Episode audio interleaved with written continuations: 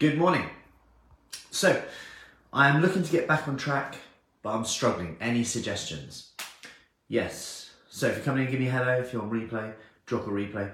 So, firstly, when it, when you say things like get back on track, you've got to consider that you don't need to get back on track. Actually, maybe one of the reasons why you're not getting back on track is perhaps because you're feeling uninspired. Maybe your actual goal before has been hit already, or you're very close to that goal, or you're just in a different space right now and that goal is uninspiring to you. So if you're struggling to get back on track, maybe you actually need to set a new goal and feel inspired against one that maybe scares you a little bit. I was speaking to someone yesterday, they were talking about they booked something for the summer now and it's just like re-inspired them a little bit. They're thinking, right, I want to be doing this. I want to be doing those walks that I'd normally be sat having a coffee with rather than you know, oh, I actually do them this time and surprise some people when I'm doing them.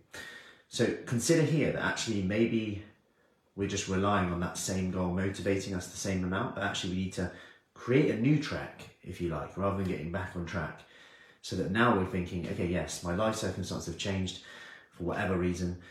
I also need to set a new goal. Maybe you're work from home a bit less, routine has changed a little bit. So actually maybe we need a new track on here to get inspired again.